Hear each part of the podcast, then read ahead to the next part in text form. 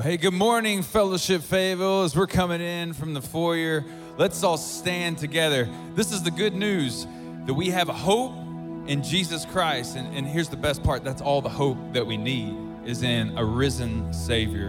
And so we're going to sing about that hope this morning. So if you would, let's sing together. And I've been healed by the Savior. I felt fire from above, and I've been down to the river, and I ain't the same. The prodigal returned,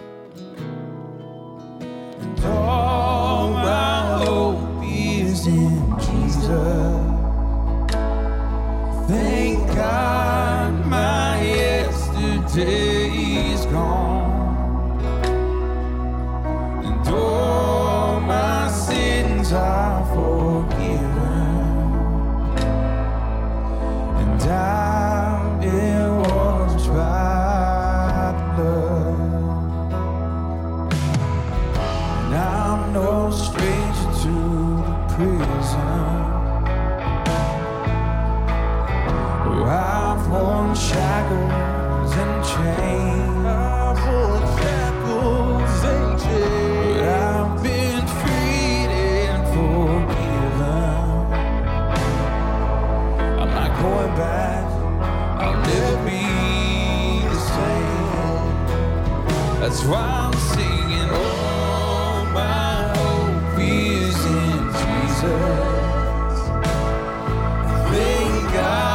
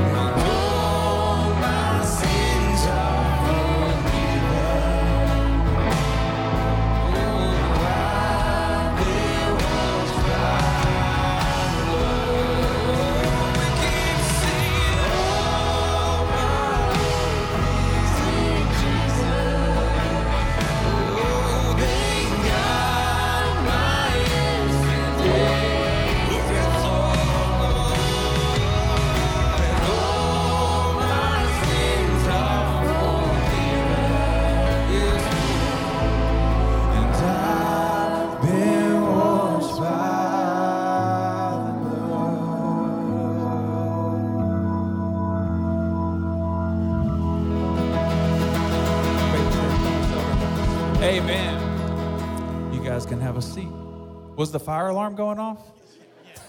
I saw the lights, but I wasn't going to worry about it. Okay. Well, good morning. My name is Tad. This is Caroline and Isaiah. I've also got Emmy over here. We're some of y'all's student ministry team. Uh, we're excited to have F S M joining uh, the adult worship this morning as we kick off the school year. Uh, and so, but before we get going, we've got some special guests that we just want to call attention to. Traveling team, y'all come up here real quick. We'll scoot over. Uh, I'm going to pass the mic off to Will. Will, tell us a little about a little bit about the traveling team and what you guys do. Yeah, so we are a one-night missions conference on wheels. We speak with college students all over the United States uh, and, and campus ministries and churches, and we talk about one thing. We're a one-trick pony, and that is God's global mission. Uh, and then after we do this one-night missions conference, we connect students with opportunities to go overseas. So last year we had three teams traveling. Uh, we spoke on one hundred thirty-nine campuses to over ten thousand students, and we connected a little over one thousand of them to go overseas in the short and long term. So that's awesome. Uh, we, we are big fans of a, of a church, of what you guys do. Uh, we're really thankful for how you guys impact the kingdom. And we have also have, there's four of y'all that call Fellowship Fable your home church. Raise your hands real quick. Uh, and so we, we're big fans of the traveling team. Really thankful to have you guys here with us this morning. Thanks, Dad. Appreciate it.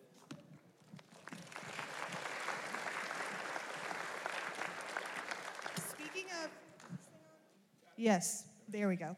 Speaking of college students, if you're a college student in the room, next Sunday, um, Fellowship College starts back up. So we have services on Sunday nights at seven p.m. If you are a college student, go. If you know a college student, tell them to go. It's an awesome place to find community, um, especially with people that are around your age and go to school with you.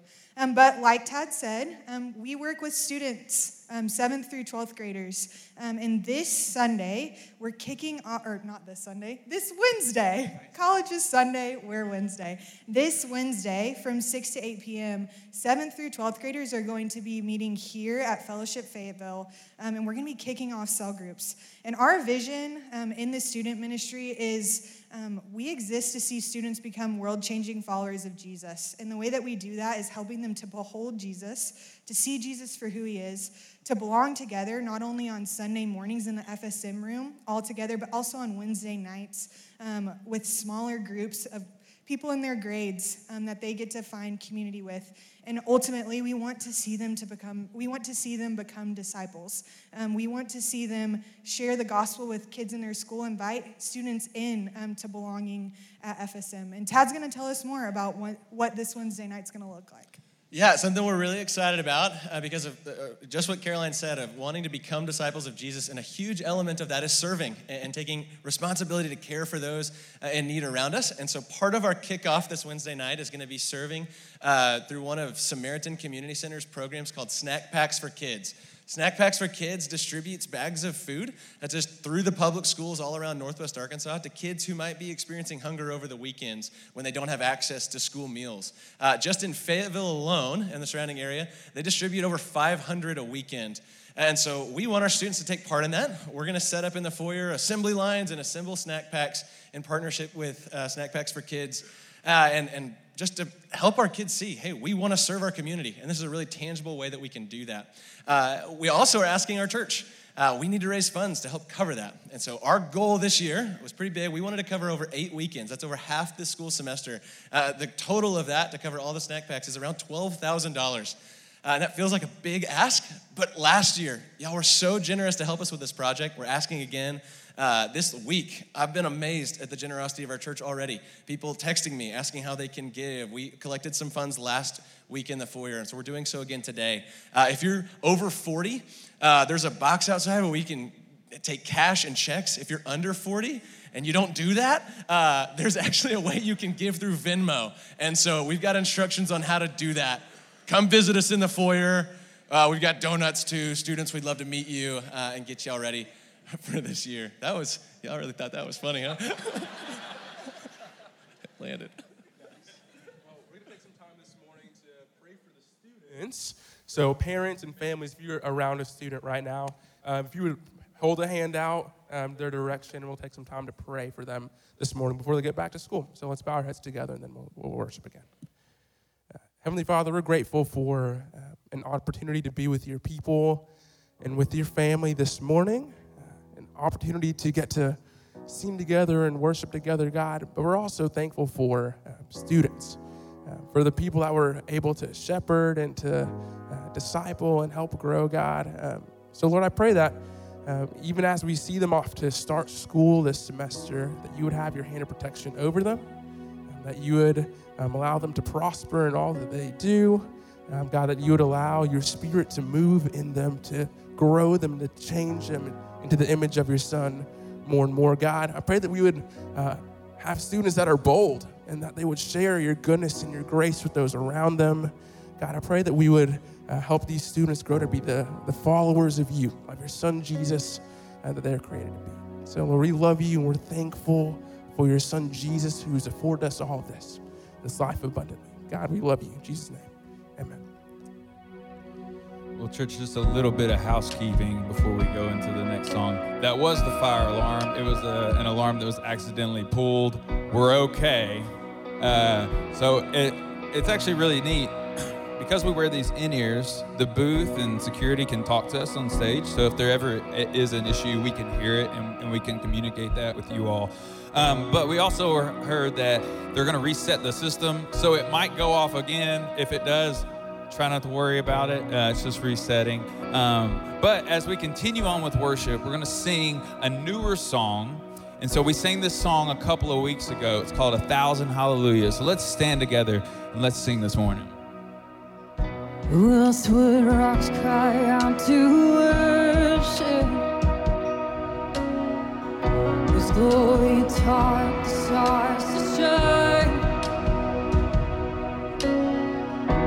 Perhaps creation longs to have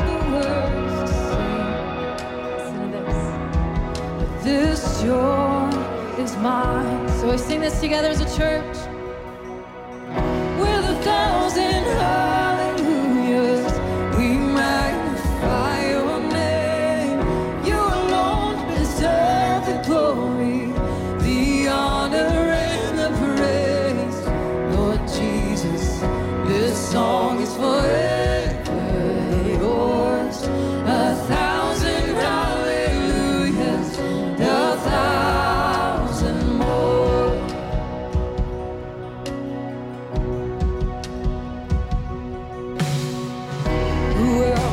Die for our redemption, whose resurrection means our rise. There isn't time in those to sing of all you've done, but I have eternity to try. Oh, with a thousand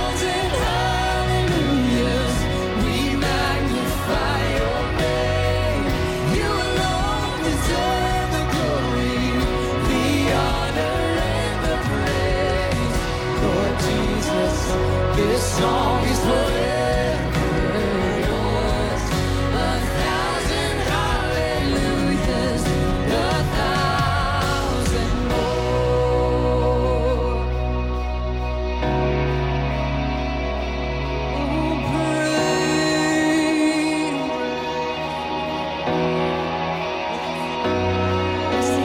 praise to the Lord.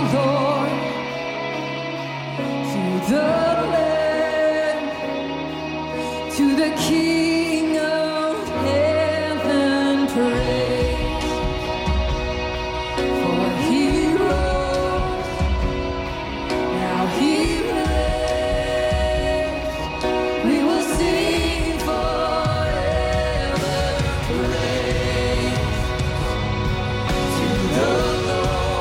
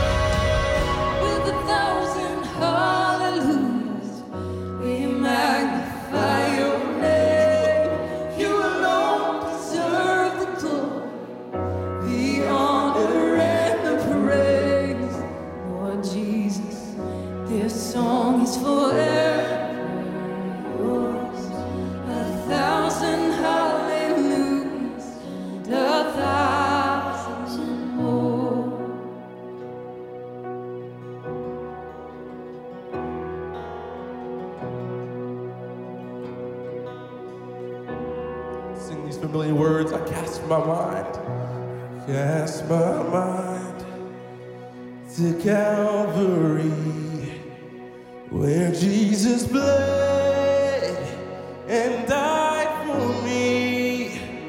I see his wounds, his hands, his feet, my Savior, my Savior on that cursed tree. Sing his body bound, his body bound, and drenched in tears, they laid him down in Joseph's tomb. The entrance sealed by heavy stone, Messiah still and all alone. Every voice we sing, oh praise, and oh praise the name of the Lord our God. Oh praise his name forevermore.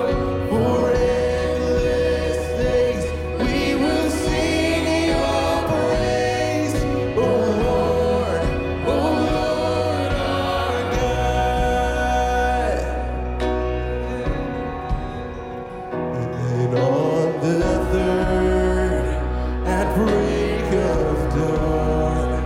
The Son of Heaven rose again. Oh, temple day, where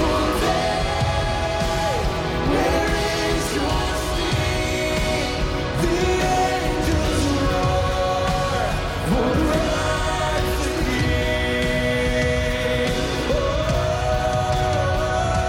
the name of the Lord our God. Oh, praise his name forevermore. For endless days we will sing your praise, oh Lord, oh Lord our God. This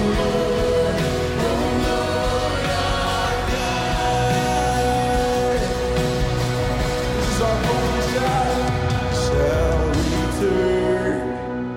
in robes of white.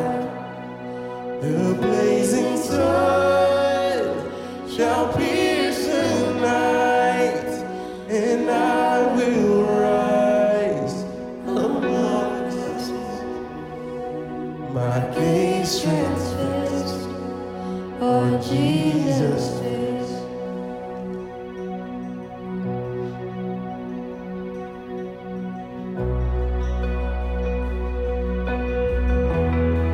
Church, do we believe that this morning? There's one name above all names that's worthy of all our praise. Do we believe that in the same way that he's going to come back again and rescue us, his church, his bride, once again, that we'll join together with our Savior Jesus? Let's sing this together. Oh, praise the name. And oh, praise the name of the Lord our God. Oh, praise his name forevermore. For endless days we will see your praise, oh Lord, oh Lord our God. And oh, praise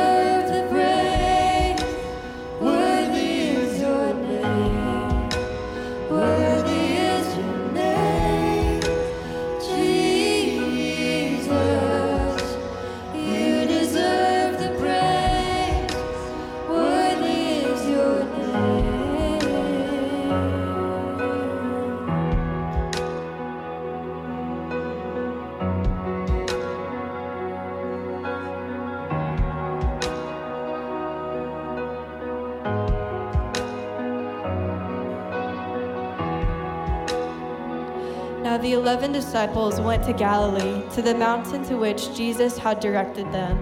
And when they saw him, they worshipped him, but some doubted.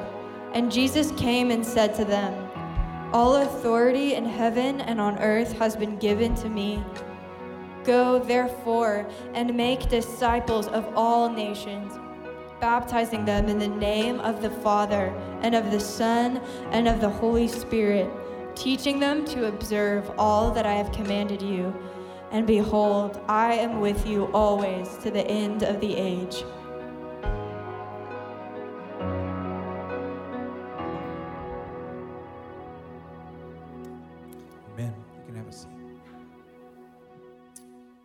Thank you, Miss Emily, and good morning, church family. Thank you guys for sharing your gifts with our family this morning, and it's good to see lots of different ages in here this morning. If I haven't met you, uh, my name is Clark Nolan, and I have the privilege of serving as our congregational leader here in Fayetteville, and one of the servant pastors here, and uh, we're excited that you've chosen to worship with us this morning.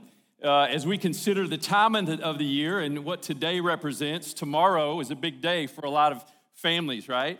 And so we want to pray for a, a very special group of people um, in here this morning. Our school administrators, our school board, um, our teachers, our counselors, our coaches across homeschool networks, private schools, charter schools, our public schools from Siloam down to Greenland, over to Elkins and West Fork and all over here in Fayetteville. And uh, we want to say thank you to you um, as you serve on the front lines in those spaces and help form the minds of the next generation. And so if you're comfortable with it, I'd like to have you stand if you serve in our school arena, um, either at the university or here locally. Yeah, go ahead and stand. Yeah, give them a hand.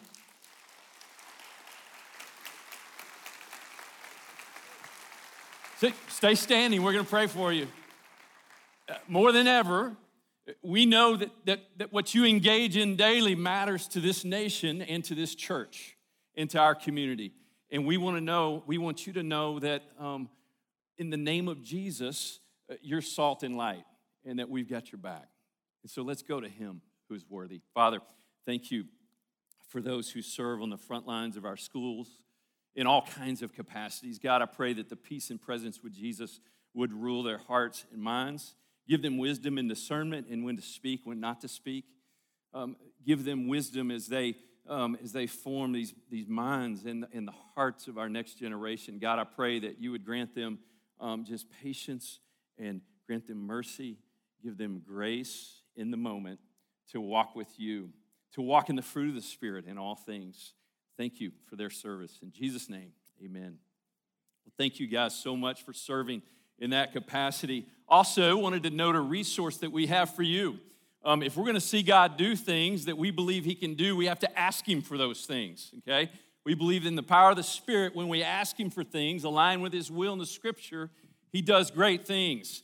We provided a prayer guide for you. As you walk out, you can pick up a, a hard copy of one of those. We also have them on the website where you go to find our teaching notes and those kind of things. It's there as well.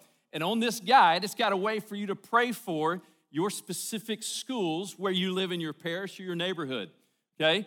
Detailed requests for the administrators, for the students, for the teachers, for the schools. On the other side of this resource is a guide to teach you how to do a prayer drive around this city and to pray for the institutions and the organizations that make up the city of Fayetteville. And so just wanted to provide you with that tool and that resource. And we're going to continue to ask God to do things and to make the good news of him made known to all peoples here in our city. And so pick up one of those on the way out today. Um, well, we have the privilege for the next three weeks, and I'm really excited. And I'm really excited about um, so many different kinds of people being in the room today. Because once a year, we take three or four weeks and we do what we call a mission vision series. And this is an opportunity for us to get all on the same page, use the same language for where we feel like God is taking us, what he's called us to be um, as a church. In a few weeks, we're going to jump into Ephesians chapter one, verse one.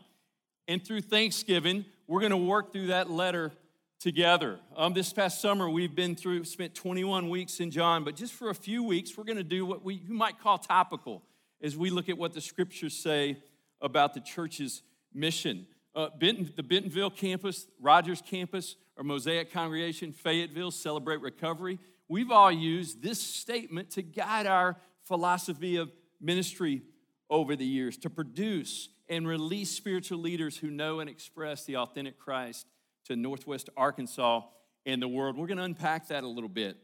And over the next three Sundays, we're going to see how we make disciples together, why we exist as a church, why we worship together, why come to this room on a Sunday morning, and then why we gather together. Uh, what is the significance biblically of small groups and how they help us be formed into the image of Jesus? And so that's a little bit about where we're going these next few weeks. Um, exactly three, thirty-three years ago, uh, probably this week, I made my way to the college campus as a freshman. And I'd been uh, I'd been following Jesus for about three years. The good news of Jesus came alive to me um, on a cold December night in Bryant, Arkansas. And I realized that because of what Jesus had done for me on the cross and the resurrection, he had forgiven my sin. I wasn't under the condemnation of God anymore. And he had granted me eternal life, to give me abundant life this side of heaven, and to help me experience the fullness of that life through Jesus' resurrection. It was great news to me. As I made my way to college um, that first semester, my parents were going through a separation and divorce. My heart was becoming a little bit hard, and uh, and my moral compass was getting a bit foggy, and I'd never seen freedom like this kind of freedom.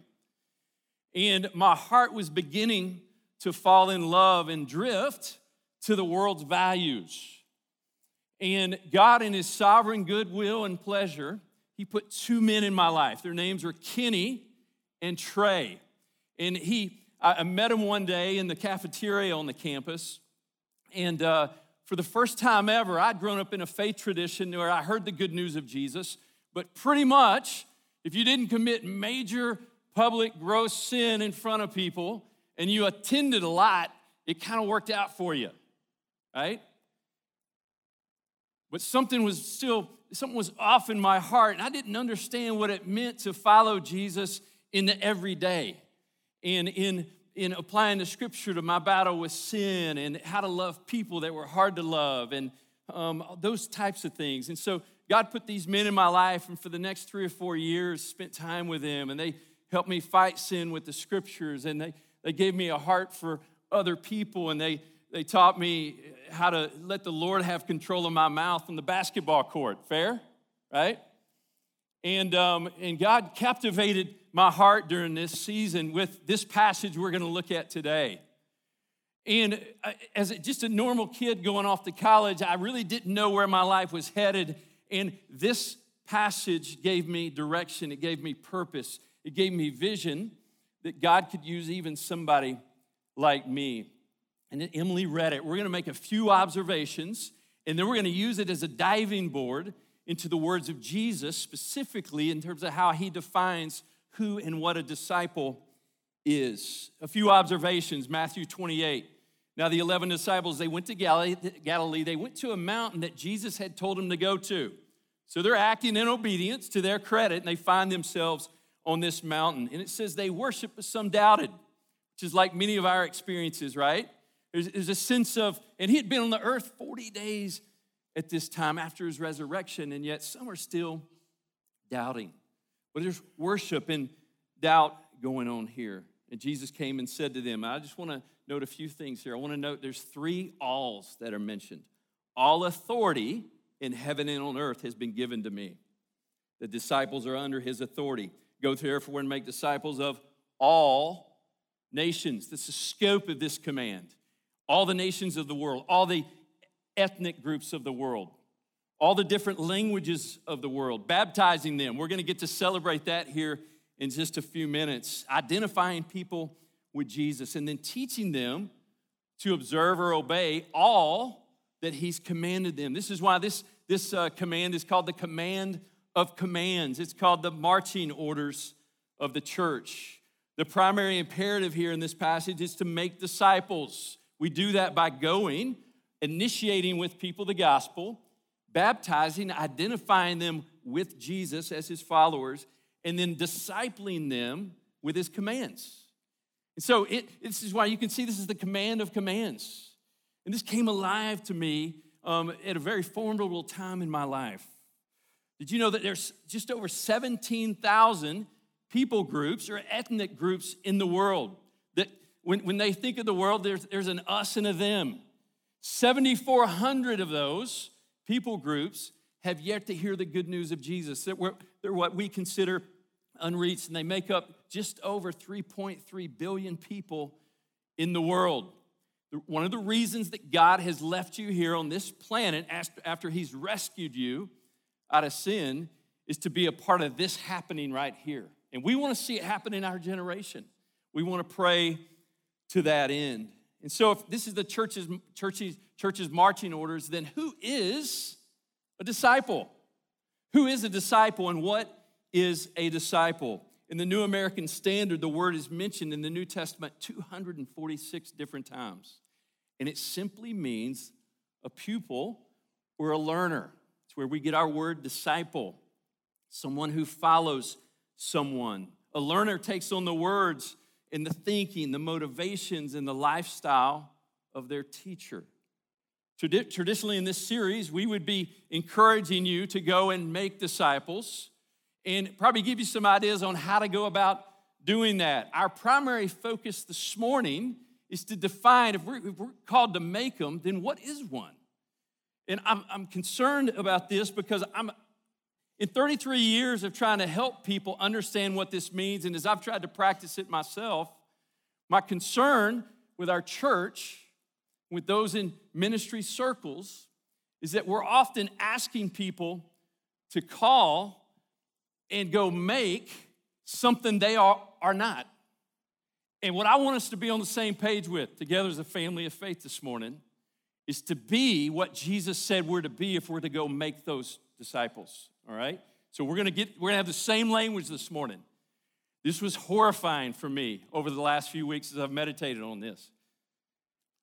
Because I've asked myself, am I a disciple of Jesus? Is this where my heart is trending? And so I'm gonna push us into some very uncomfortable spaces this morning, and we're gonna let Jesus define it and raise the bar for us today. The last twenty-one weeks, as we've looked at John, we've understood what the word believe means, to trust, to rely on, to depend on, to believe that he is the Son of God, that he is Israel's Messiah, that he's the Savior of the world, and he's the world's true king. What we're going to see today in Jesus' word, if someone believes that, this is what your day looks like. This is what your lifestyle should look like if you claim that belief.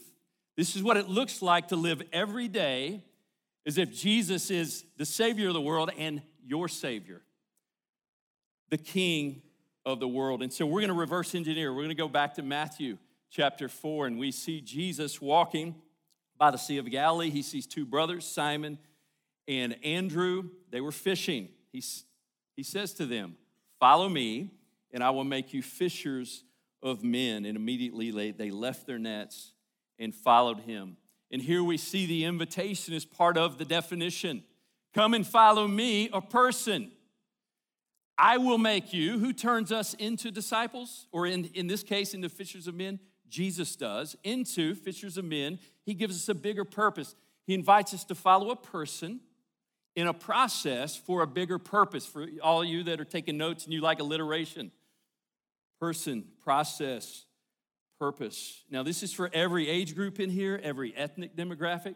This is for every season of life person in here, the young and the old. This is for every seminary graduate. This is for every parent. This is for the traveling team this morning.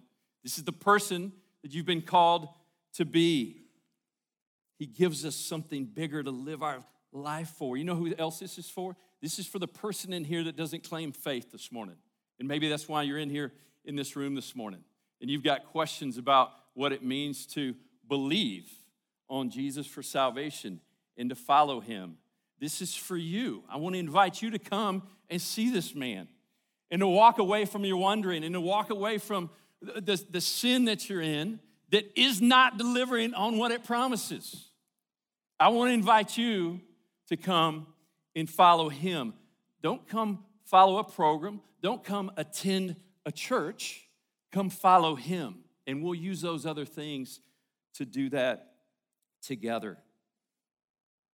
The first thing, the first characteristic that we see related to who a disciple is, is a disciple is on mission with Jesus. In this passage in Matthew four and in Matthew twenty-eight, there's a bigger mission going on here that he's calling them to be and to do. He's fishing for both unbelieving Jews and pagan Gentiles. And we see that all through his ministry. In Luke five, he says, I've come to call the righteous, not the righteous, but sinners to repentance. In Luke fifteen, we have three parables, the lost sheep, the lost son, the lost coin. And he says that tax collectors and sinners were drawing near to him, and the Pharisees and the scribes were grumbling, the self-righteous. This man receives sinners and eats with them. Later, as he rescues Zacchaeus out of his greed, he says that the Son of Man has come to seek and to save the lost. Maybe this will be an easy way for you to remember it. Following him involves fishing for them, okay? Following him involves fishing for them. A disciple is on mission with Jesus, and this is irrespective of what your spiritual gift is. He actually can use a variety of gifts, if you don't have the gift of evangelism, to bring people into his kingdom. That's the, the really cool thing about a church like this is he's gifted you with different gifts, but he can use you to be on mission with him. A disciple's on mission with Jesus. Secondly, a disciple gives up everything for Jesus, all right?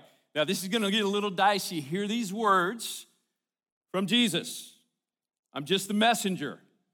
Great crowds accompanied him, and he said to them, if anyone comes to me and does not hate his own father and mother and wife and children and brothers and sisters, yes, even his own life, he cannot be my disciple. He's giving us a definition here, right?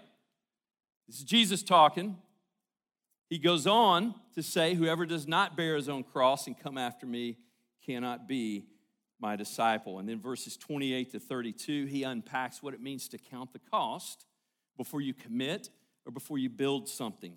And then in thirty-three, so therefore, if any one of you does not renounce all that he has, he cannot be my disciple. Right? These are the words of Jesus.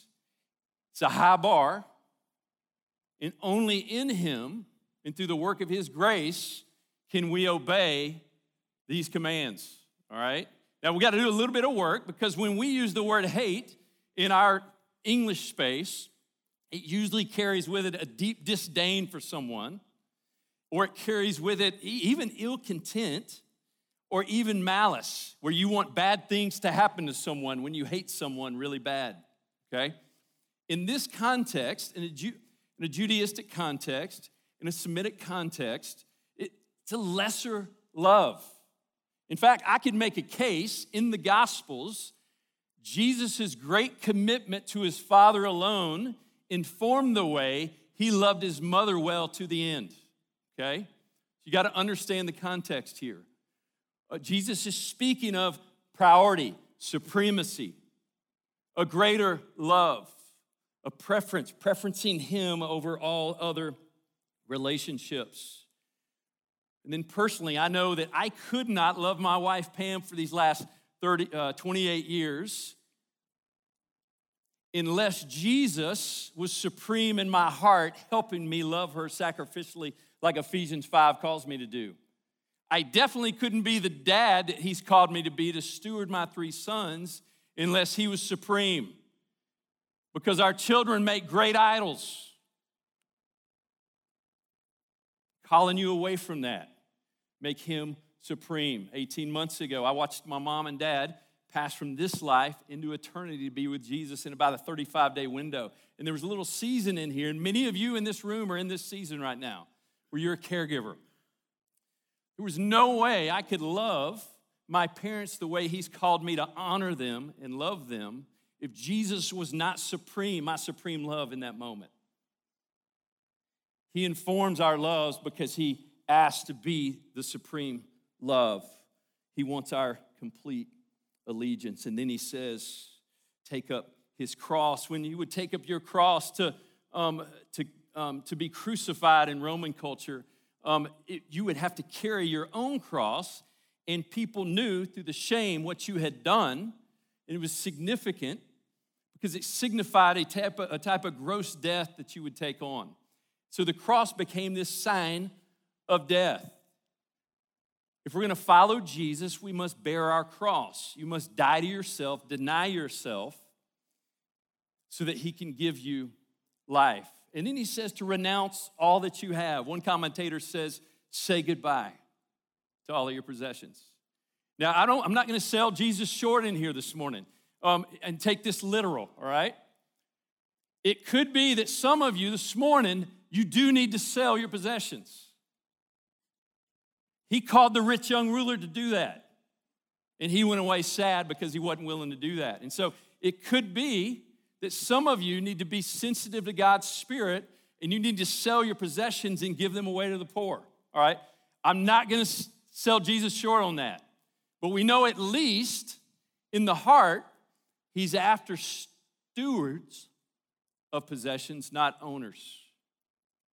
And he's, he's addressing the heart. What is supreme in your heart? Renounce your need to have things to define you, to give you identity, to give you mission and purpose.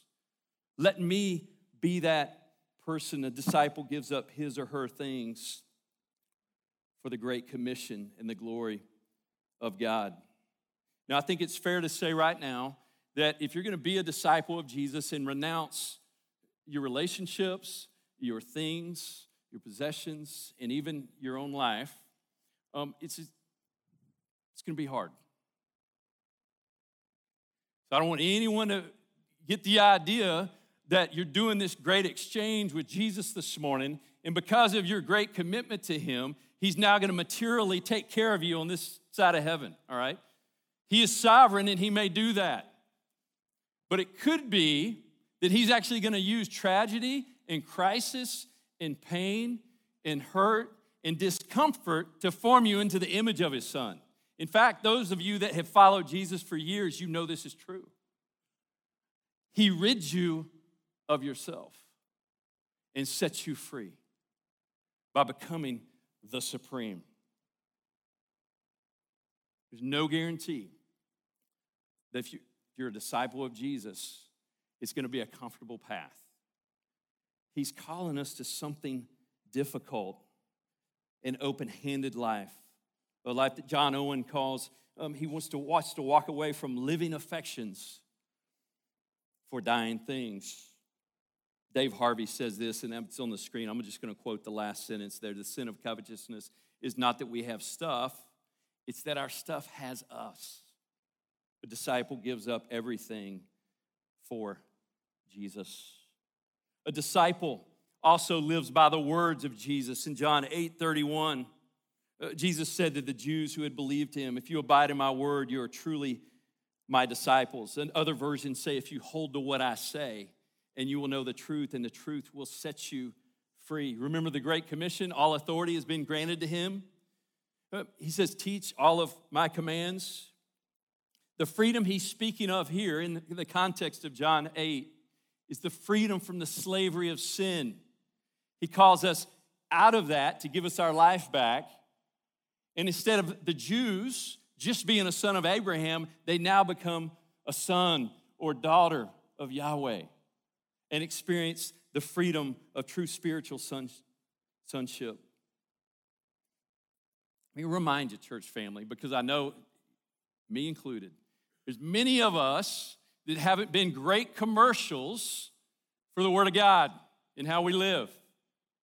Some of you are using that as an excuse to distrust the Bible because of the failures of those inside the church. The Scriptures are true, trustworthy, and worthy of belief as an expression, the written incarnate Word and the glory of God, independent of the failures of his followers. So when I ask you to come up under the authority of the Word of God and abide in his Scriptures, they hold the words of eternal life, and they set us free from sin. And for the last two years, I've been asking you, our church family, who or what is the loudest voice in your life? what screams the loudest. And for every person or would-be disciple in here, this is our answer. This should be the loudest voice in your life. It should be louder than anything you watch, anything you listen to, any other teacher.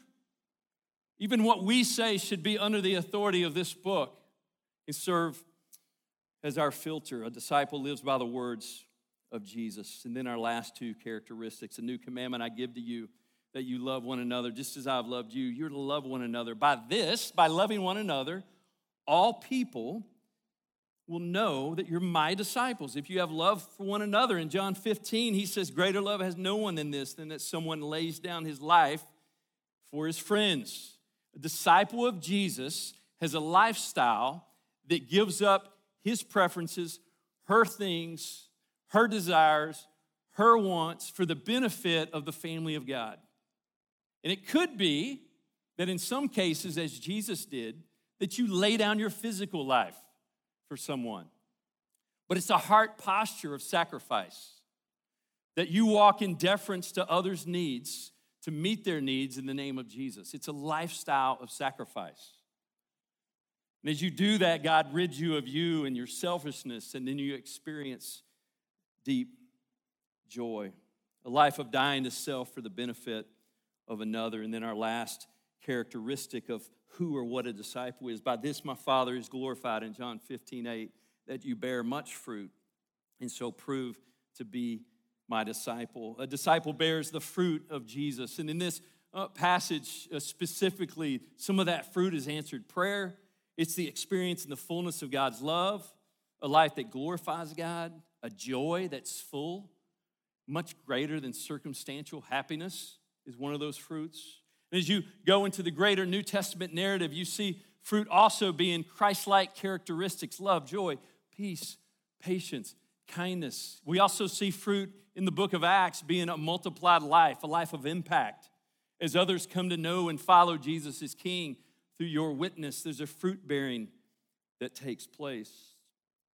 A disciple, as Jesus defines it, is on mission with him, gives up everything for him, lives by the words of Jesus, loves the people of Jesus, and bears the fruit of Jesus. And so if we're gonna go and help people become this type of person, I wanna ask every person in the room to become this type of person, to become this type of of person. If these statements don't reflect our motives, our heart, our lifestyle, then can we claim to be a follower of Jesus? If we were to take, let's just take some examples here. Your relationships, your schedule, the stewardship of your wealth, your marriage, your parenting, your role in the marketplace, would these five things be seen in the way you interact with others and in the posture of your heart? Are these things true of you as a disciple? Well, imagine a world, imagine a community of people where if these things were true, what kind of world would that be? What kind of fellowship would this be? What kind of light would it be to a city if a group of people live for something bigger than themselves? Uh, what kind of church or community would we have if people were giving up everything for the benefit of others and the glory of Jesus? What kind of church or community would we have if people experienced the freedom of slavery from sin because of the words of Jesus being made true in their heart and experiencing the secure identity of the sonship or daughtership of being in Christ? What kind of community would that be? What would it be like to... Um, to have a community of faith where at every turn we were looking to give away things, to bless others, and to take care of one another in this place?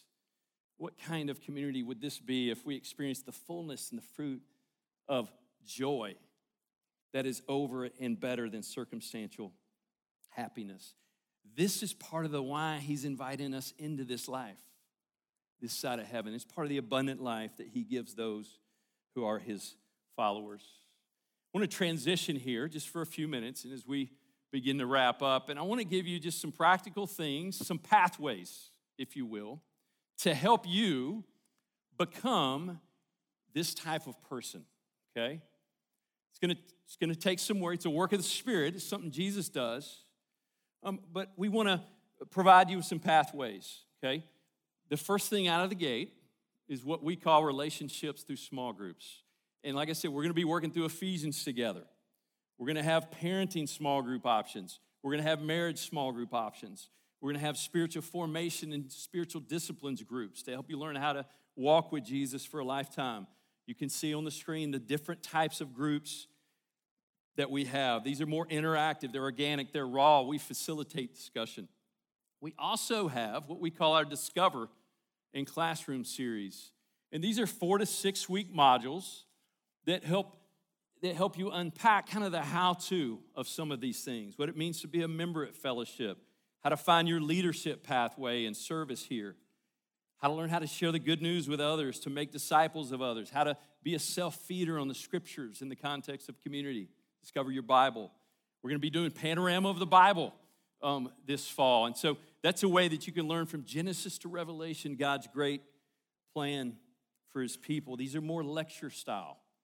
And we also have on Wednesday mornings, and this may be for those of you that want to take a more aggressive attack at this from a knowledge perspective, um, some seminary-level training that we're doing on Wednesday mornings. And these classes, uh, these three Old Testament, three New, New Testament classes, they're partly designed to prepare our global workers to partner with agencies to get them to the mission field, okay?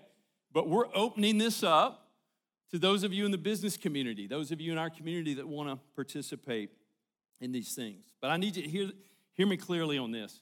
Content without relationship is not discipleship. To be the person that Jesus is calling us to be does not happen in a classroom. God can use it to open your eyes to things you've never seen, but you're going to have to be in community with someone to help you apply what you're learning in the classroom. The, Jesus, the genius of Jesus' discipleship model is that he always had people with him as he lived and walked, as he taught content. He was always doing the very thing he was teaching. If you're going to be a disciple, it's going to have to happen in the context of relationship. In fact, if you sign up for one of these, I would encourage you to do it with someone that you're discipling or someone who is mentoring or discipling you. Now, I also want to recognize this, and this is what I love about our church. I want to just celebrate this. We have, we have very skilled disciple-making ministries uh, that make up, many of you are members here at Fellowship. The Navigators, to the traveling team, to some of these organizations on the screen. Um, many of these serve on the campus, but they have raised money. We partner with them relationally, sometimes financially, um, to reach certain parts of our community. And so if you're in here, I want you to know I'm your biggest fan because you're doing things that I'm not doing in spaces with to reach people that I can't reach. And we want you to know that we're behind you and we love what you're doing. In fact, just a few weeks ago, we celebrated our partnership with Downline, and they've got a nine-month institute. If you're interested in that, you go to downline n w a dot com to learn more about that. David and Teresa uh, Roth, they serve in the marketplace, trying to help those in the workplace be disciples and make disciples, okay? So part of our strategy is we've got a plan, but we're, part of our plan is to partner with many of you who are really good at this. And we want you to know that you're loved and appreciated. Now, let me end with this. Um, this side of heaven, we never arrive. We want to keep this, this bar that Jesus set high, okay? These are his words. It is a process. I believe that I am a follower of Jesus, but like I said, it's been horrifying to process my heart and my life and the false idols that seem to seep their way into my heart and, and find they, they want they want my allegiance. We're all in process. But hear this. We become disciples as we make disciples. It, what we're calling you to be and to become and to participate in, this is not a wait until you've got it all together kind of thing. You become this person by giving up your life and your things and your relationships for the sake of others. That's what happens when you make disciples. You're going to have to sacrifice for someone else's benefit. You're going to have to go to the authority of God's word, not your own, not your own, to teach them how to obey. You see, we become disciples as we make disciples, and we become the disciple that we're called to make. I would invite you, every person in the room, to come and follow this man who gave his life a ransom for many. He did not come to be served, but he came to serve. As we started with the authority of Jesus, let's celebrate his authority in prayer. Would you pray with me? Father, you have highly exalted your Son and bestowed on him the name that is above every name,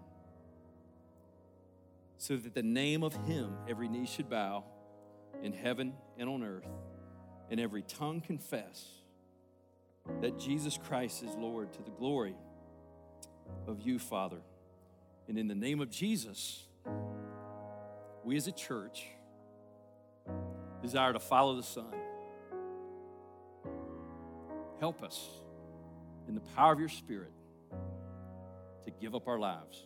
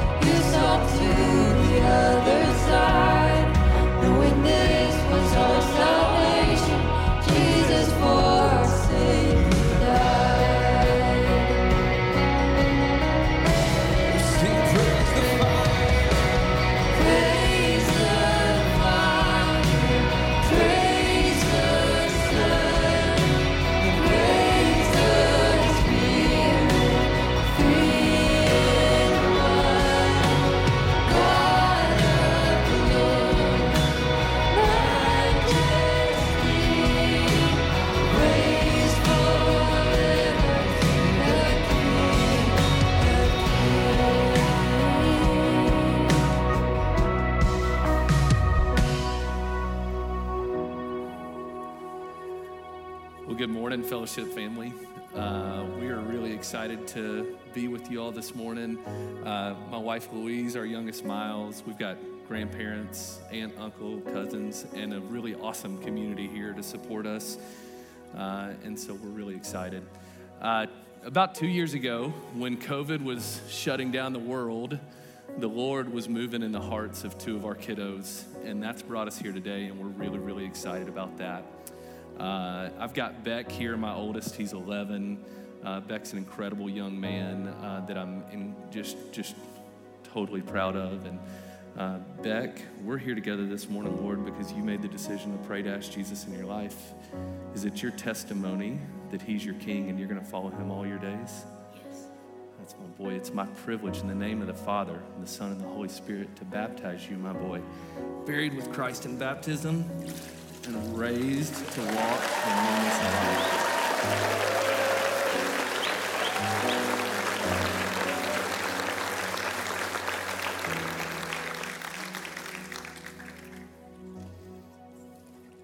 Hi, my Olive. This is Olive, and uh, similar to her brother, uh, the Lord was moving in her heart, and she made the decision to pray and ask Jesus into her heart. She's an incredible young lady, full of creativity and joy, and we're so thankful for her. Olive, is it your testimony that you've asked Jesus in your heart to be your king, and you want to follow him all your days? Yes.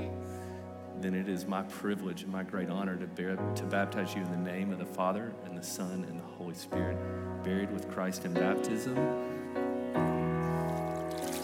and raised to walk in newness of life.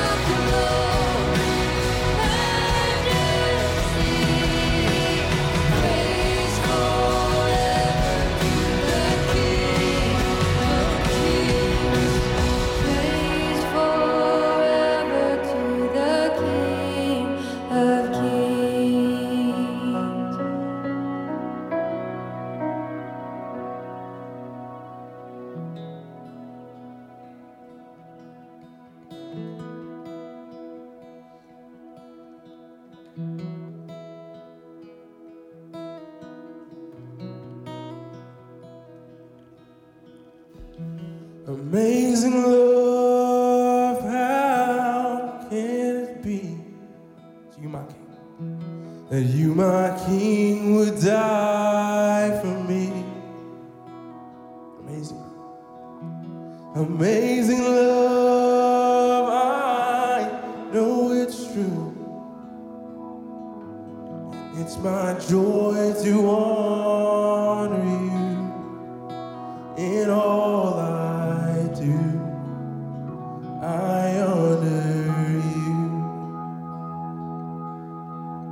Voice we sing, you are my king. You are my king. You are my king. Jesus, you are my king. Father, you. Above all else.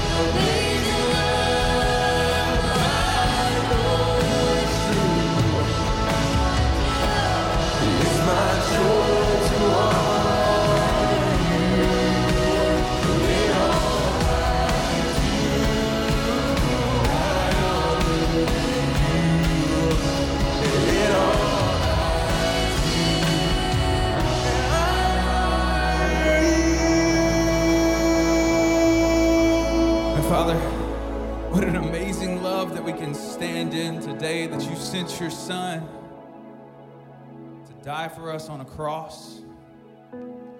We may find redemption in him, and it's in him alone that we can find it. So God, we stand here this morning humbled before you, that you loved us that much, that amazing love. That you sent Jesus to die for our sins. And so may we walk in that. May we follow you in obedience as you've called us to, glorifying your name all the way.